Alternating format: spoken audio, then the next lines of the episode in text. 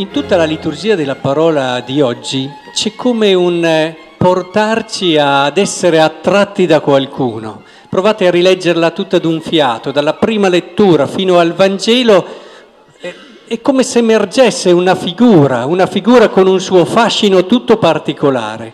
E questo è perché la liturgia della parola di oggi ci vuole introdurre in una dimensione essenziale della vita che possiamo anche dire è una dimensione essenziale del vero ed autentico potere ed autorità. Quando si parla di questa solennità di Cristo Re, sapete no ragazzi che oggi è Cristo Re dell'universo? Mm? Ecco, quando si parla di questa solennità si tende a dire ma sì, Cristo è re, ma è re nell'amore, è re nel servizio, re nel dono, tutte cose molto giuste. Però oggi vorrei che andassimo un po' più in profondità e cercassimo di capire che cosa ci sta sotto all'amore, cosa ci sta sotto all'amore. Proviamo con il metodo maieutico, ragazzi, a vedere se voi lo sapete. Secondo me sì. Devo solo farvi le domande giuste. Allora, se una persona... Com'è che ti chiami? Giacomo, allora Giacomo. Pian piano imparerò anche tutti i vostri nomi. Giacomo, secondo te, se venisse una tua amica che ti dicesse, sai, io ti voglio bene, anzi uso una parola che usano i grandi, ti amo, però lo faccio perché mi obbligano. Perché se io non vengo qui e non ti porto qualche regalino, se ne vengo qui e a volte non faccio quello che tu desideri, me le danno. Tu saresti contento? No, eh? Eh no, tu dici, eh, va bene. Eh, io però vengo qui, sto con te perché mi hanno promesso che se sto con te mi fanno un bel regalo. Eh beh, caro mio, eh, non è molto bello. Allora, perché si possa parlare di amore, occorre che ci sia dietro qualcosa, che una persona non lo faccia perché ha una pistola qui, giusto? Quindi che cos'è che deve esserci? Prova a pensare. Se io, cos'è il, il contrario dell'essere costretti?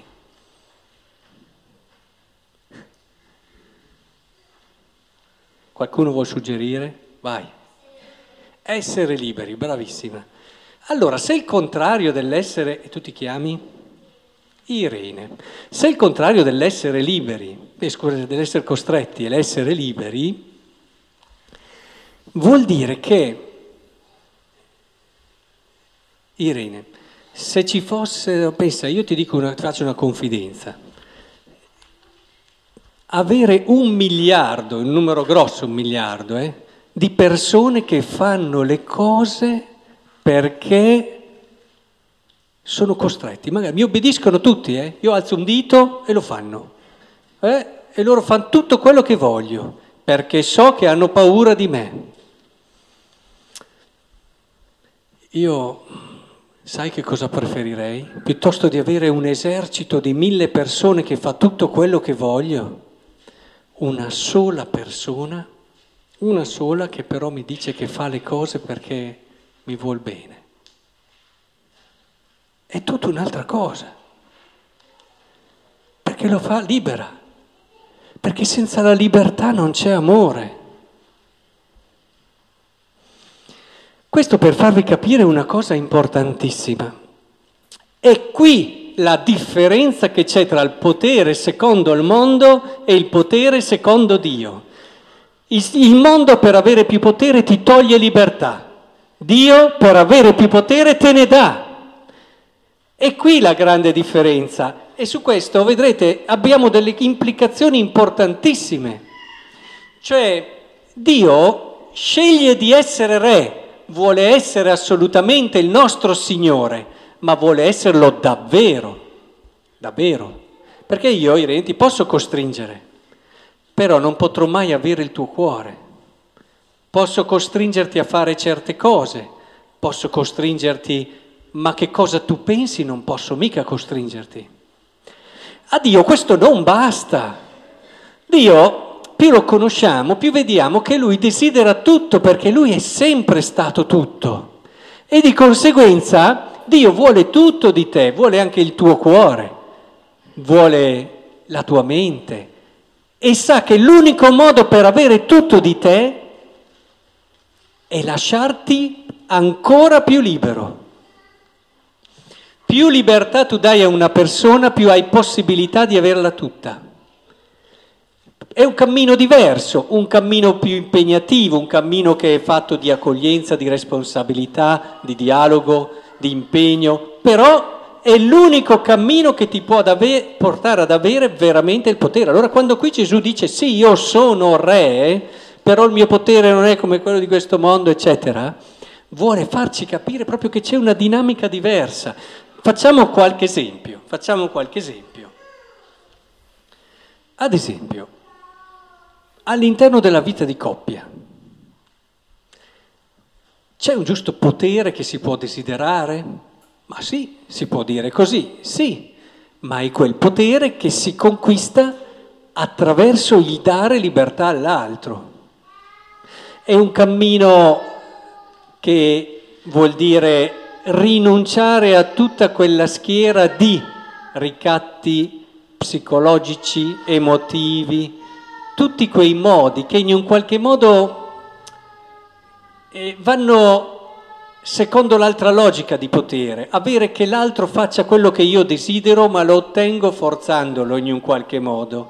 No, tu devi arrivare a avere quello che desideri dell'altro, ma attraverso il cammino più impegnativo della libertà, fatto di accoglienza, di ascolto, dove cerchi di promuovere l'altro, dove cerchi di farlo fiorire, dove cerchi davvero di dargli quegli spazi giusti che permettono all'altro di sentirsi unico e speciale perché tu lo vuoi, lo desideri così. È una delle cose più difficili nella vita di coppia, lasciare realmente libero l'altro.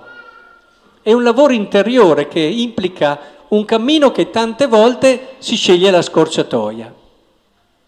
Ma questo vale anche per un genitore che deve educare, no? Un genitore che deve educare com'è difficile.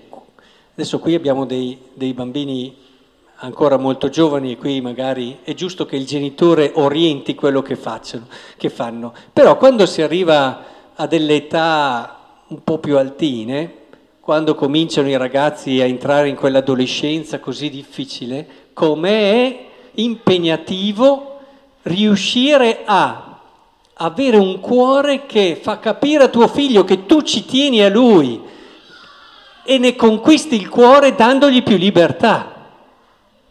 È l'unico potere che veramente può conquistare un adolescente questo, eh?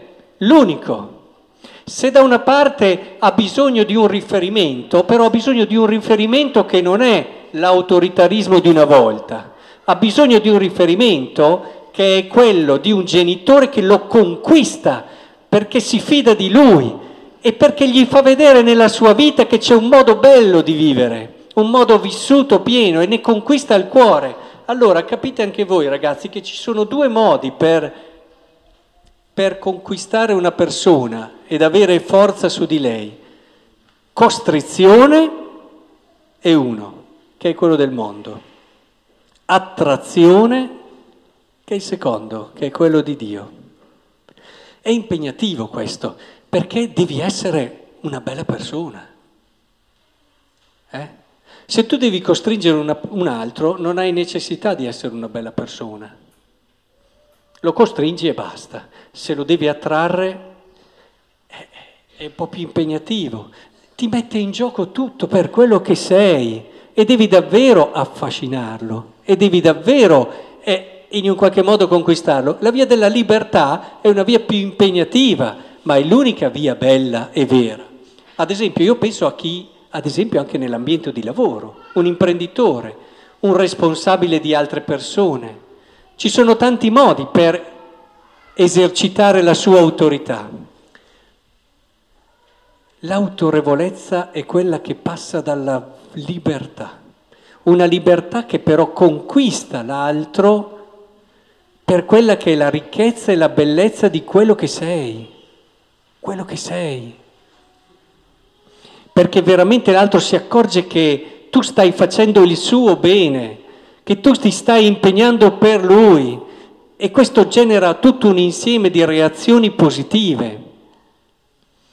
E allora io credo che se questo è vero, comprendiamo anche un po' meglio come mai, perché diciamocelo veramente, chi è che di noi in questi giorni non si è chiesto ma perché Dio non è passato da Parigi qualche giorno fa, non ha inceppato qualche Kalashnikov, qualche mitra come si chiamano, e, e, e inceppato qualche bomba? Poteva, no? Evitavamo tanti morti evitavamo tanti problemi, perché Dio non l'ha fatto?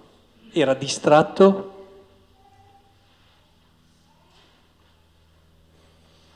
No, no, era, era ben consapevole Dio, era ben consapevole che l'unica strada che può portare alla civiltà della pace e dell'amore è la strada della libertà.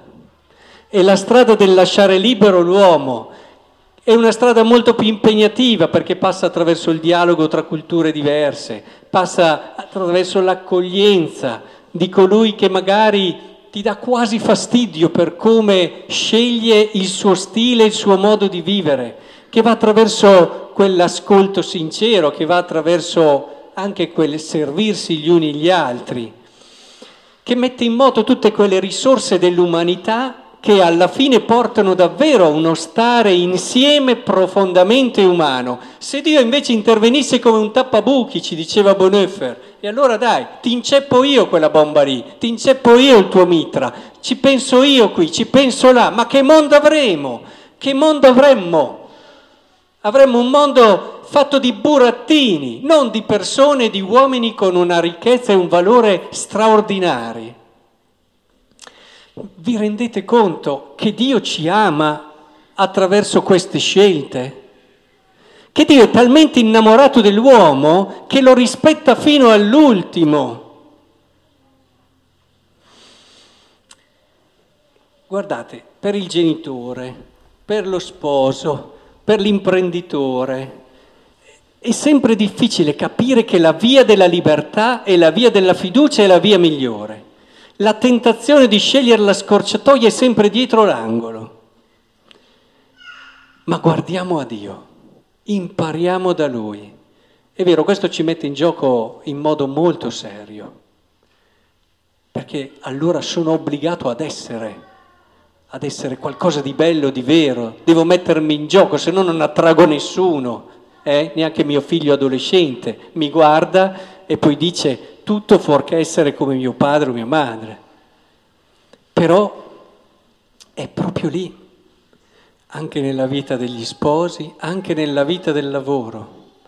Impariamo da Dio e scopriremo cosa vuol dire essere davvero potenti, davvero dei re.